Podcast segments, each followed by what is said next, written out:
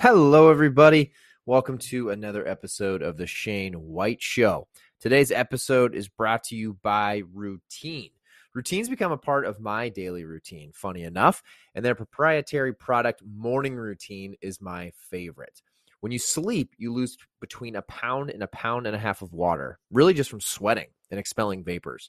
So when you wake up in the morning and you grab that cup of coffee, well, what do you do? You're already dehydrated, and then you're dehydrating yourself even more.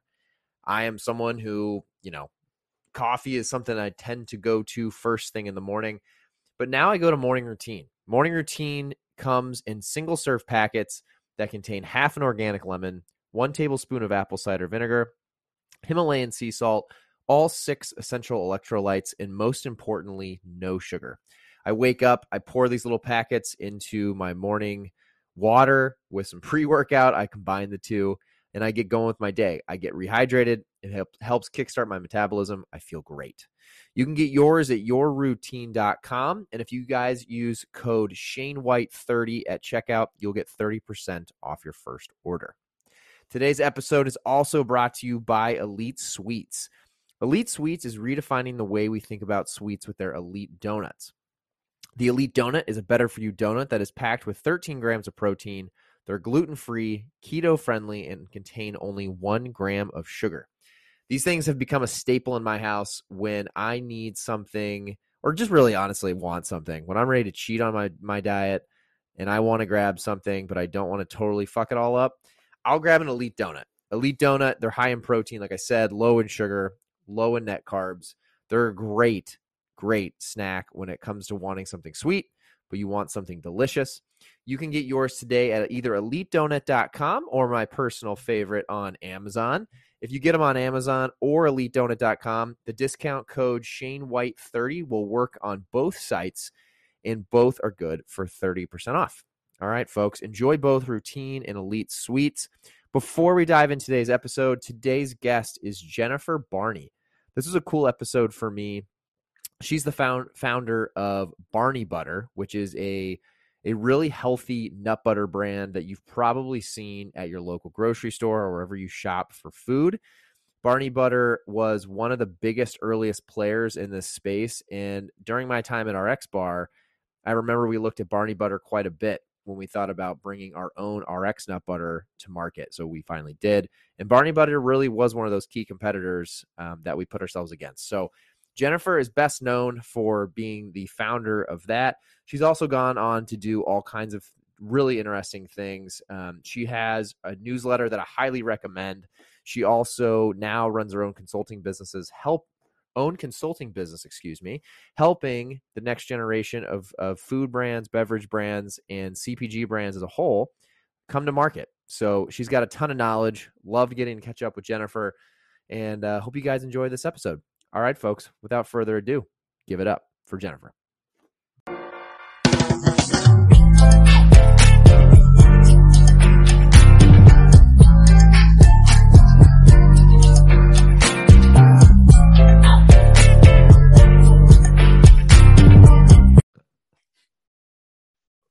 All right. Welcome to the show, Jennifer. Everyone who's listening, I am pumped today to have Jennifer Barney on the ep- on the podcast. Excuse me, uh, Jennifer.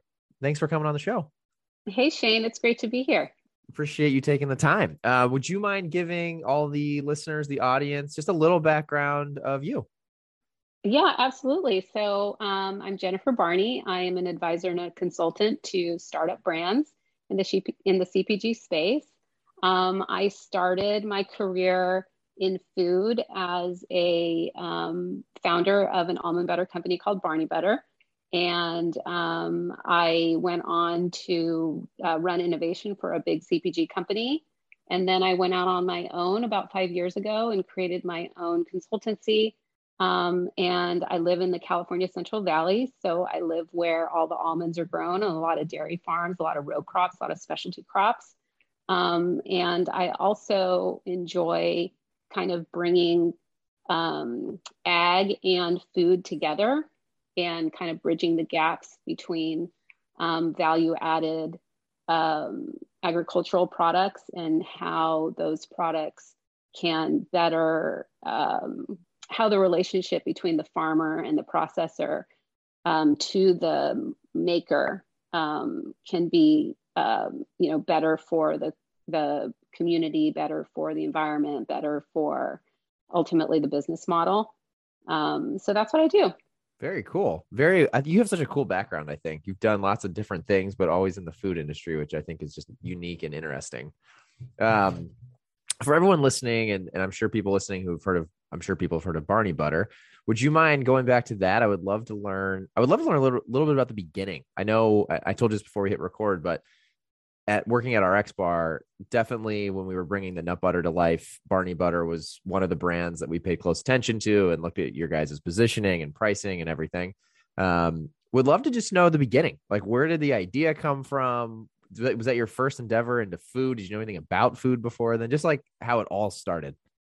Yeah, sure. I um, love to tell you the story. So, uh, you know, no, had no background in food. Um, I had, uh, been in banking. I w- was a small business banker for at Wells Fargo Bank, um, so I was somewhat familiar with, you know, kind of um, how to run a small business or at least what the financials look like, um, but not in food. And um, I actually um, was a stay-at-home mom at the time that I started Barney Butter. I had left banking because I had had four kids in four years, no wow. twins, so I was quite busy at home and my husband and I were living in the Bay Area. That's where I'm from. So, um, you know, we had access to a lot of, you know, cool uh, grocery products because we had a Trader Joe's and we had a Whole Foods. And, um, you know, I was into kind of the early adopt adopter. I was an early adopter of the natural foods, you know,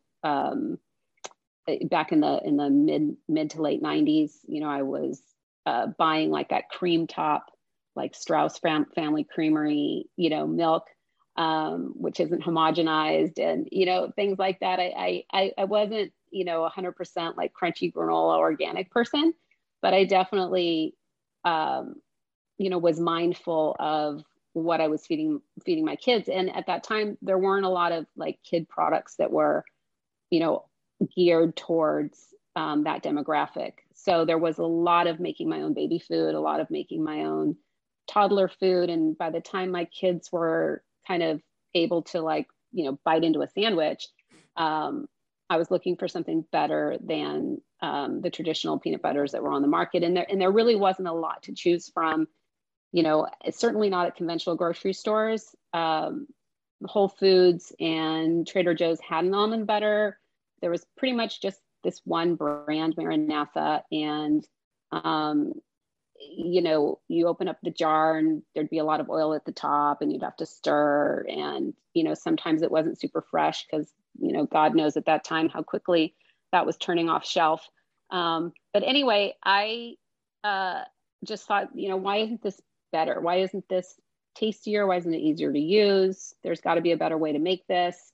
And right around that time, we had moved to the Central Valley. So um, my husband um, had kind of uh, gotten gotten promoted um, to run the Central Valley uh, business banking, and um, I had no idea that moving three hours inland, what a change that was culturally, um, community wise. Uh, you know, this is this is the breadbasket of the world. This is where 80% of the world's almonds are grown. This is where I think oh, wow. a majority of the produce of America is sourced from. Um, you know, California is an is an ag uh, economy state, and I, I don't think you know everybody thinks everybody who lives in, in LA and San Francisco thinks that it's technology. Technology certainly is important and and you know very transformative, but um, but uh, you know our economy is for in California is is, is lives and dies by ag. And I had I was one of those people that had no idea. So we moved. I did not know that either. Yeah, no, it's super significant. Um, in fact, we are a larger dairy state than Wisconsin. A lot of people don't know that either. Wow, really? I didn't yeah, know that. Yes, very important. Yeah. So, uh, uh, specialty crops mainly in California. Obviously, a lot of tree nuts. Almonds number is number one. Um, and so when I moved here, you know, and I'm making all this, you know, healthy natural food or whatever. Um, we moved in a neighborhood where it was like uh, we were surrounded by almond farmers. Mm. And mm. I, I, remember I was at a dinner party and I asked um, this almond grower, you know, friends of ours, I was like, why aren't there better, you know, almond products at the grocery store? And he kind of looked at me. And from there, I just started getting bags of almonds and I started experimenting making, you know, almond butter and I had no idea there were different varieties of almonds, and um, you know, there some have a little bit more fat than others. They taste different. They're different sizes, all kinds of different things. Anyway, I was was just making something for my household is what I was doing, and um, you know, I realized that if I made it a certain way, kids would eat it. So because you know the regular almond butter that I was buying from Trader Joe's the kids didn't prefer. If they were exposed to sp- to Skippy or Jif, they wanted Skippy or Jif. You know, it's just yeah. smoother and and easier on you know to chew and all of that. It wasn't grainy. Um, so I was determined to basically make Skippy was was what I was trying to do, and it was sort of like a, a personal challenge of mine. And so what I discovered is that if you blanch the almond, means you take the skin off and then you roast it lightly um, you get a product that looks like Skippy in terms of it doesn't have any specks speckles to it. You can get it very smooth. Um, and then the challenge was at the time, uh, you know, uh, having to stir oil at the top of uh, of a jar was right. like nobody wanted to do that. Even even even if you were into healthy foods, I, I very rarely found anyone that thought that that was an acceptable use of, of, of a product.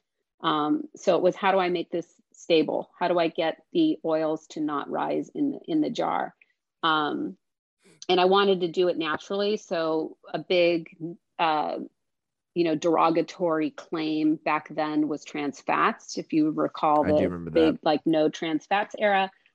Um, so yeah, I just kind of went a little crazy with uh, food science and discovered, um, you know, uh, studies that had been done using palm oil as a, a, homogenizer. You know, at the time, palm oil did not have negative connotations as it does today. Um, and I obviously had no idea about um, deforestation or, you know, the source of palm oil being um, you know, problematic yeah. in, for consumer products.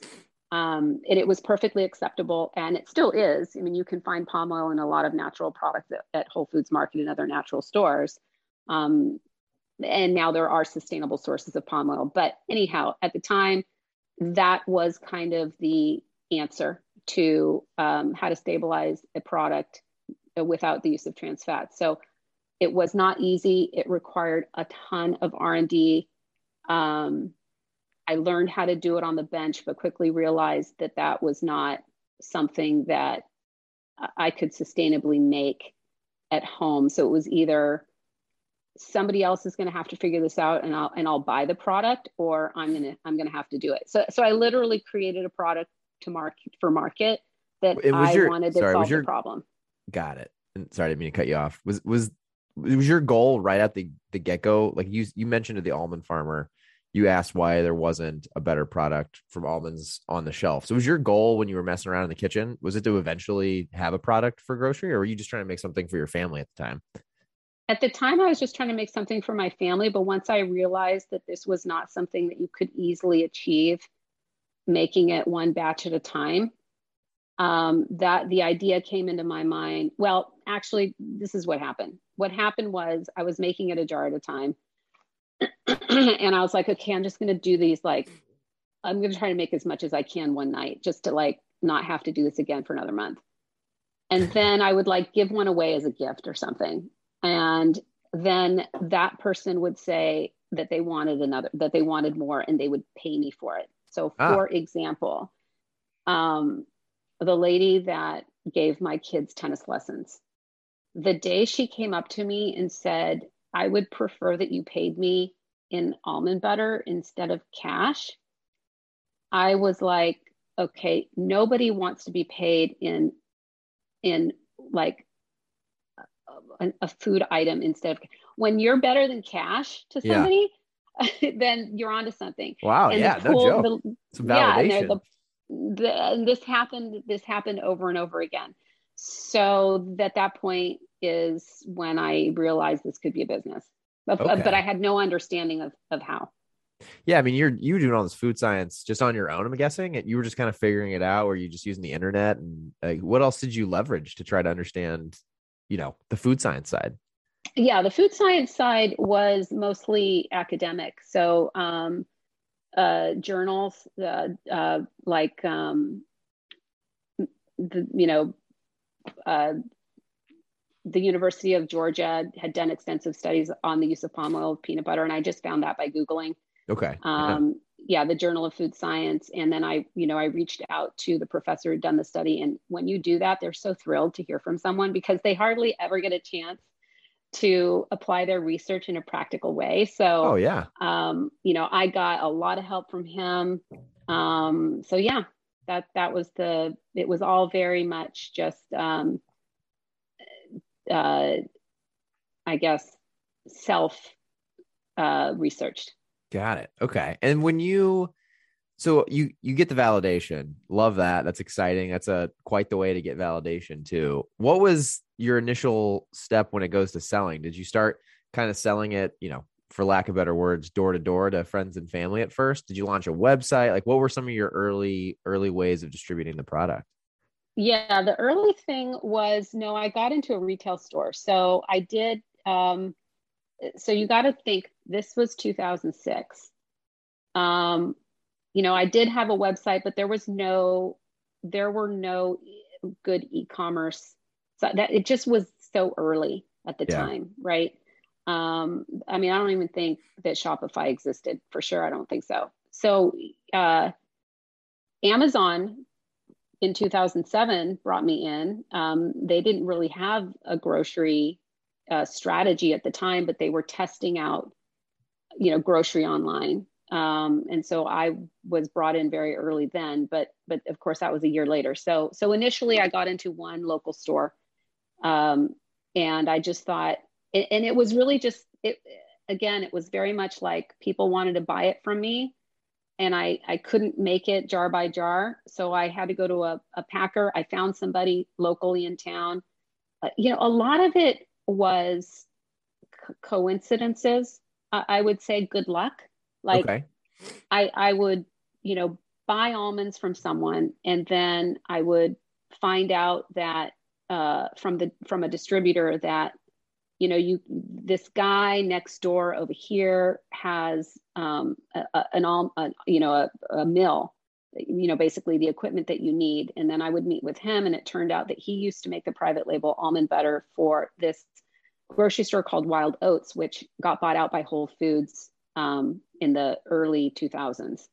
Um, it, you know, just total coincidence. Like how, how in the world? And and he was from Colorado. Like Wild Oats was not even based in California. He happened to be out here for a different reason.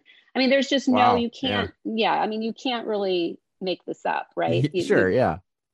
So I think you know overall, uh, it's a combination of being at the right place at the right time, um, taking the opportunity to make something out of these happy coincidences and pursuing you know those opportunities essentially is what it was because i almost was like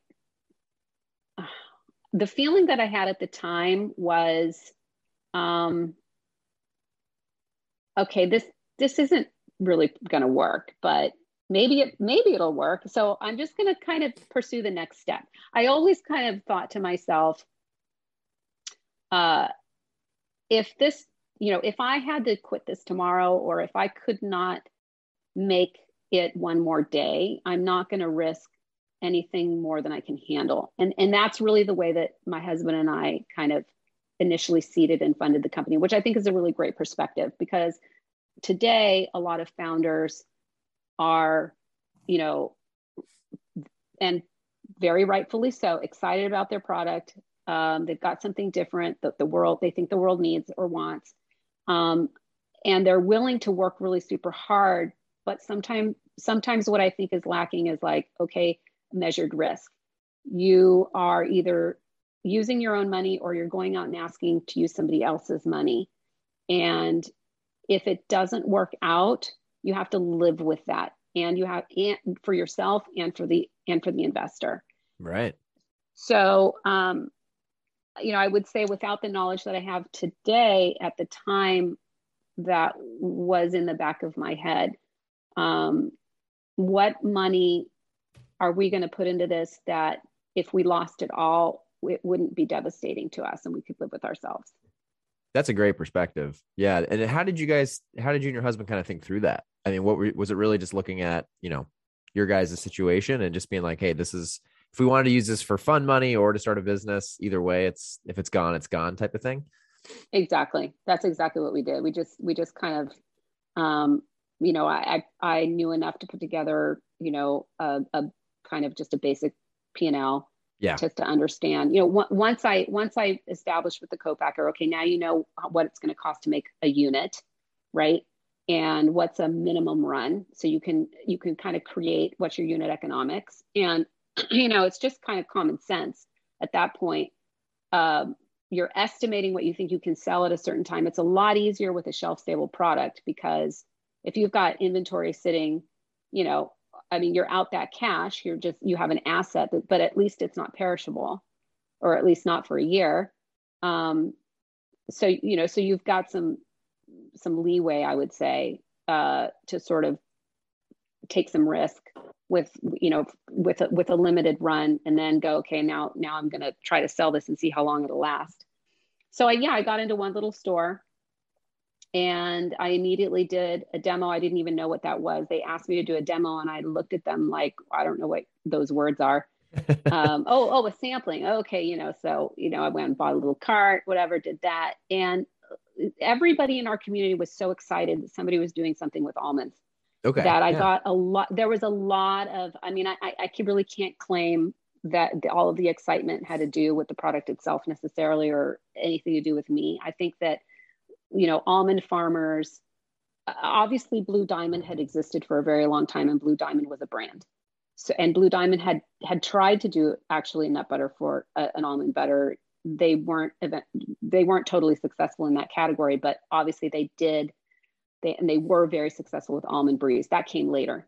Um, oh, but okay. um, but but they were a known brand. So a lot of almond farmers sell to Blue Diamond, and they're they are a co-op. They're the largest co-op, and and they do have a marketing division, and they do things under their branded label, and and and that's great. I think to have somebody else come in and do something something different was very exciting to the community. So that was the initial, I think, groundswell around it. Um, Whole Foods has a local program. They still do today. So you can go to your local Whole Foods. You don't have to be in UNFI and you can, you know, get in under their local program. That's what I did. Um, so Whole Foods was the number two nice. store. They, they, they, they brought me in and, and again, did a demo was, you know, the number one grocery item of the week. And then that gets the attention of all the other Whole Foods. So pretty soon all of the Northern California Whole Foods want the product. So it just sort of went step by step like that. And, and yeah. And I do think today it's just kind of the same way, at least mm-hmm. for retail. I remember at RX, I joined when I joined in 2017. It just felt like every day it was like a domino. It was like dominoes just kept falling. Like you get a few big ones, a few key, really just a few key ones, not even big ones. Um, it just seems like yeah, it seems like it's kind of how the retail game works. You, you get a few that work, and then it just seems like they all start calling. So yeah, that's really cool. Yeah. And when you were getting into these first few accounts, even like Whole Foods, for example, were you at this point were you kind of doing this full time like is this like uh, you're all in you're doing this full time or you're still a you know you're a mom with with young ones too? So how are you handling just that dynamic of like starting a business from scratch and being a mom and and you know raising a family? Yeah no for sure. It it definitely was like i would work during the day when they were in school and then and then i would not work and then i would be mom you know from 245 until you know, pretty much like bedtime, and then I would work again um, until my bedtime. Uh, so definitely um, not full time in the traditional sense, but putting in a lot of hours at night and stuff like that. Got it. So and and and especially so when we created our own manufacturing facility. So that that's the whole another aspect is I went from a co-packer to um, getting investors and which were my almond farmers. So my my oh, early oh, wow. partners, my first partners actually were my suppliers.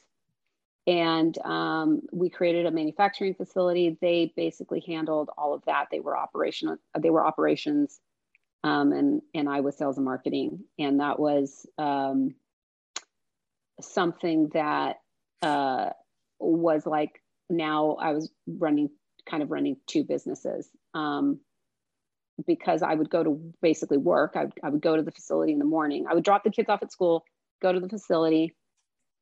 Um, we were always running production early in the morning if we were running um, that day, and then um, I would you know leave at whenever pickup was, um, and then do the same thing.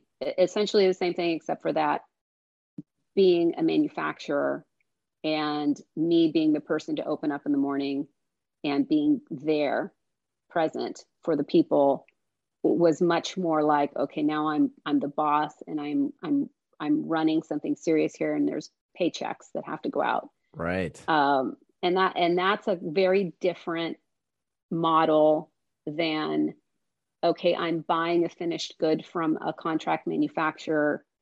Um, and maybe you know eventually you do have employees but they they aren't associated with the production of, of your of, of your of your product right um, so that's all on the expense line versus above the line which is part of cogs and and when you're responsible for everything having to do with cogs on the labor side as well as the expenses it's it is kind of like running two businesses oh i bet did you end up having someone manage the facility at some point did you, or did you like? Did you do? We both? did. Yeah, we had. Yeah, well, we. I mean, we had. We hired a production manager. There was a production manager. You know, so everything having to do with food safety and procurement and stuff like that. But um, it was still really early days. You know, so uh, there were still we were still trying to figure everything out, and um, and so there was just a lot of, I would say, it, it never felt like I could just step away from production. I was always involved. And were you guys at that point?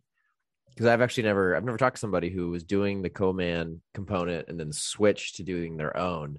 Um, was there just a, a, point in time where your the co-mans you were working with either had issues or couldn't keep up with your your scale, and you just you kind of realized that it made more sense to bring it in house and create your own? Um, it for sure had to do with with the nature of the partners that I that I brought in. So okay. because they were they themselves were almond processors and manufacturers already, they had a blanching facility. They had what we call manufactured almonds, which is they could dice, they could slice, they could make meal. Mm. Um, what mm. they didn't have were what they did not have butter. Um, they couldn't make an almond butter. So to them, this was just an extension of their already existing vertical integration. Ah. Um, we did create our own facility that was uh, because we were a separate entity. Um, it wasn't part of their um, on-site manufacturing. In other words, we leased a space that was downtown, so it was in a in a you know in the city of Fresno. It wasn't in their town, which was outside of Fresno. Um, and it, so we very much managed it like like it was its own business. But for them it was natural for them to um, put together equipment. They you know they had their own machine shop. They had their own welding. Um, they were very they were very very good at knowing how to how to you know uh, er- erect a, a line um, and, and essentially do kind of um, um equipment integration Got it. Okay. Um, so that, that, yeah, so that part of it, but, but to answer your question about why leave the co-packer, in addition to having partners that, that very much wanted to control um, and be vertically integrated, um, my co-packer was um, not a peanut-free facility. And that was something that was important to me at the time.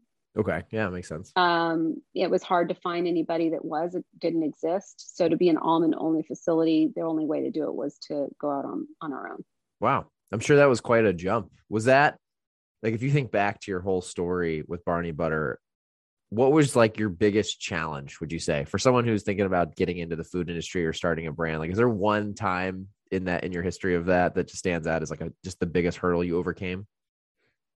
Oh gosh, um, I think the most relevant thing for for folks today is, um, you know, once you once you've tested your product market fit and iterated to the place where the design of your product is optimal and you know that now it's just a matter of executing this across the country the problem becomes one of of investment and mm.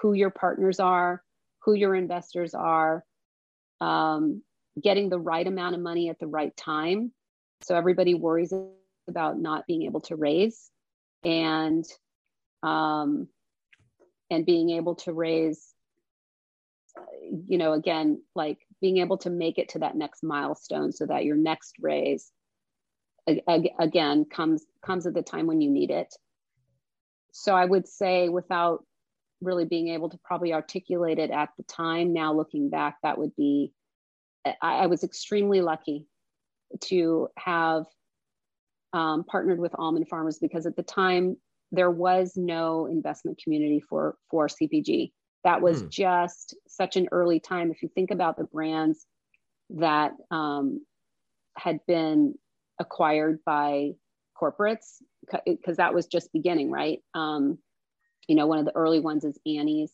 that got acquired by General Mills, Kashi that had been acquired by Kellogg's.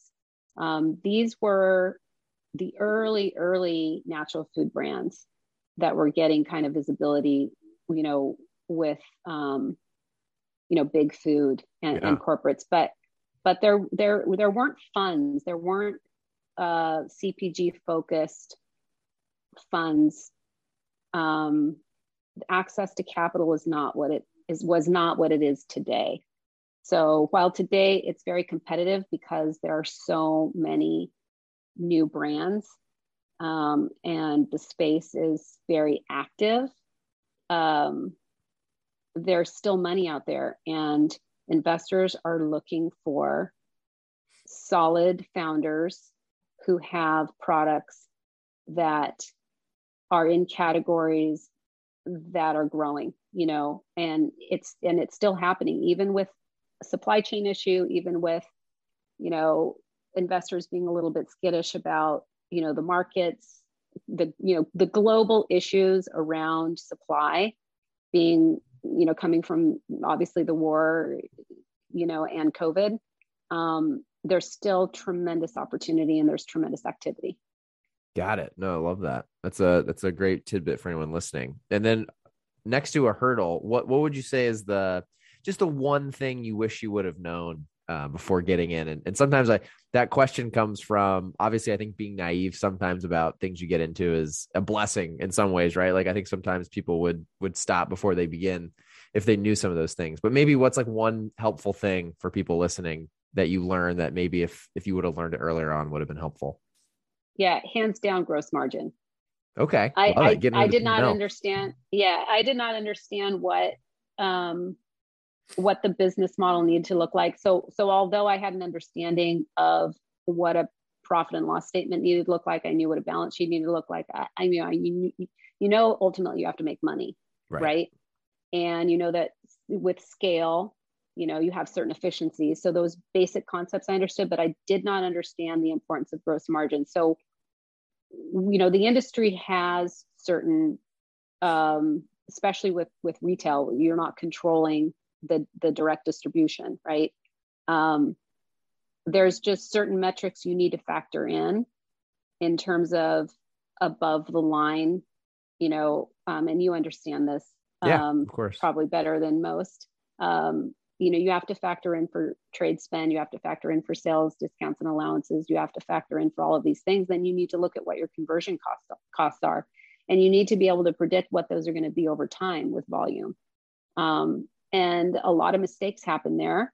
So i wish i did understand um, j- just be i think a lot of people make the mistake that uh, with volume that your cost of manufacturing will go down and then they don't make the adjustment at the top for moving into more conventional markets how okay if you're very successful there will be other entrants into the space. Yeah.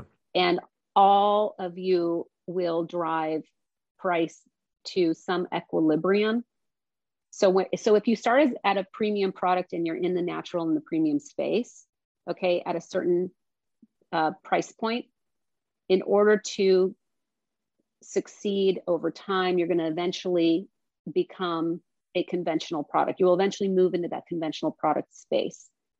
And then your there will be price compression. Mm-hmm.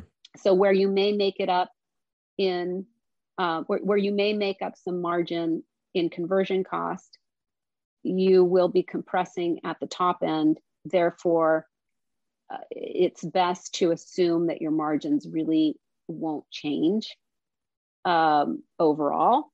And what that what with without really having that understanding, I think um, bad projections make for um, disappointing results. And then if your business model hinges on, you know, that you're going to suddenly make huge improvements in gross margins, um, you you you're going to not only disappoint yourself, you're going to disappoint your investors. Got it. Yeah.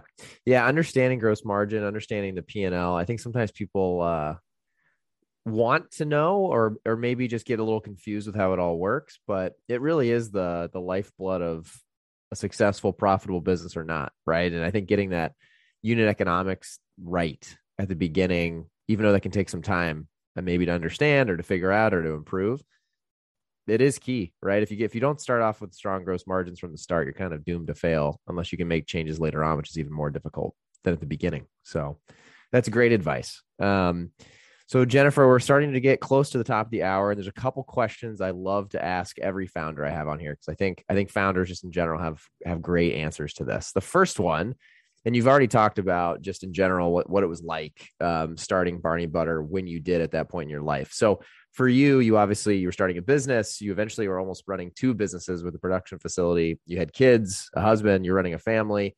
What did you? What tools, tangible tools, did you use to keep track of everything you had to get done, to plan out the goals for the business, just to get keep track of everything and at the end of the day just get shit done? Was it, you know, pen and paper, apps? What what is your like go-to tools to getting things done?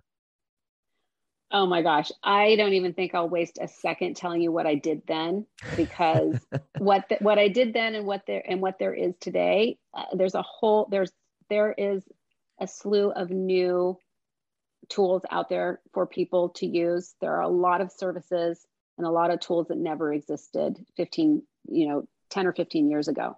I, I mean, I will say I was very, uh, it was just spreadsheets. I mean, there, okay. there were no like templates that you could download. I mean, not, not specific to our industry. And I think that's the key is absolutely my, my advice would be avail yourselves of, um, you know, third parties that have um, you know, it, whether it be on the sales side, wh- whether it be on the finance side, demand planning side, um, there are a lot of wonderful resources out there.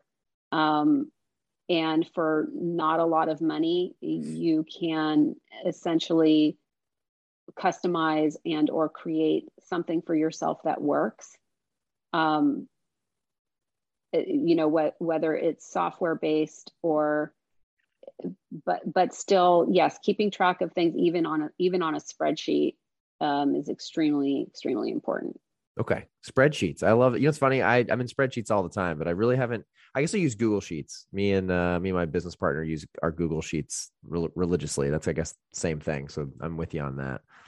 Um the second question is source of knowledge. So whether that's podcasts books i know you have your own substack. What is the you know most frequently uh, shared source of knowledge that you tell people about whether it's about entrepreneurship or just in general something you'd love to share with the audience today?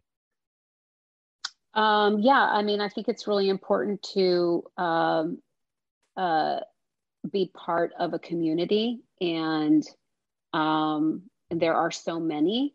So you know for sure sign sign up for the newsletters with all of the basic ones like nosh um, Food Business News, Sosland Brief, you know, Specialty um, Food Association. So, you know, New Hope Media that puts on Expo West, for example. Oh yeah. Um, and then of course um, the fancy food shows put on by you know specialty food business, food association. Um, you know, get definitely get onto those newsletters. And then depending on what community you live in, if there's like a local version of the naturally um, groups, like Naturally Boulder was the first one. The one out here is Naturally Bay Area. There's one in Austin. Um, they're you know popping up everywhere. For sure, do that. Um, you know whether you are ready to maybe in uh, apply for an accelerator and an, or an incubator. Um, you you know you may or or may not do that, but um, certainly engaging with them and being part of their news um, because yeah it's super helpful to read other people's stories and learn about what what is going on in the in the industry with other brands that are kind of breaking out. Definitely. Oh yeah. I know. I love i love always staying up to date on just brands doing big things. Seems like it's every day there's someone doing something exciting. So definitely those are great great tools for anyone listening. Um, the other thing I wanted to, to mention, Jennifer, we didn't really get into it, but your consulting business, you mentioned at the very, very beginning. Uh, would you mind just telling everyone just a real high level what that is and and how people could get involved and in touch with you if that's something they're interested in? Yeah, absolutely. So um, uh, you can you can get a hold of me. Uh, you can ping me on LinkedIn, Jennifer Barney. Um, my website is thirdandbroadway.com. Um, I write a weekly newsletter called The Business of Food. It's on Substack. So you can just look up Jennifer Barney Substack or The Business of Food on Substack.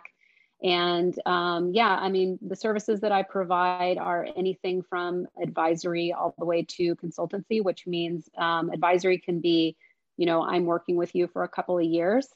And, um, you know, from the very, very, very, very, very beginning um, or anywhere along the line in growth um, and uh, that is very much general and helping in all aspects of how do we position the product you know everything from helping you get investment working out your business model creating your pitch deck what's your plan what's your go to market strategy what's your pricing architecture just a general advisory and okay. putting resources to you right networking introducing you to the right people at the right time to help you. Like you had asked me, what tools do you use?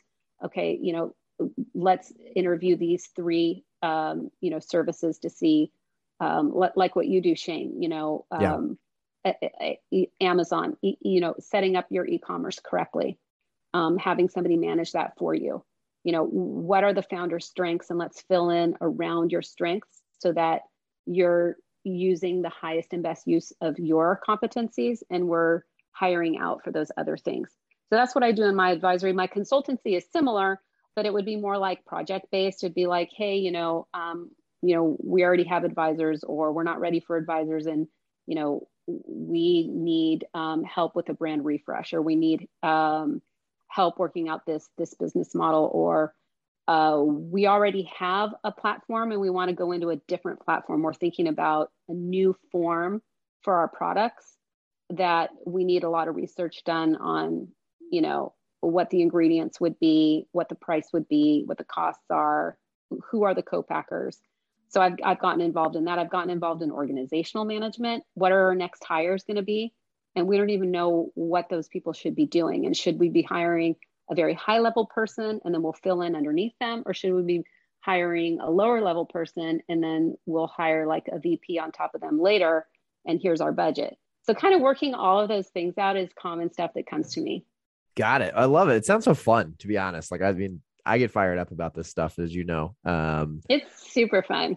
It's just fun being with young, hungry entrepreneurs. I think it's the best. So that's awesome. Well, Jennifer, thank you for the time today. This was a blast. I'm sure we could have talked for two more hours about all the different cool things you're doing. Uh, we'll make sure we add all those different things to the show notes and so people can find you and can find your business. And again, thank you for taking the time. It was awesome to learn awesome. more about your background, your story, and appreciate you coming on the podcast. Thank you, Shane. Awesome. Thank you.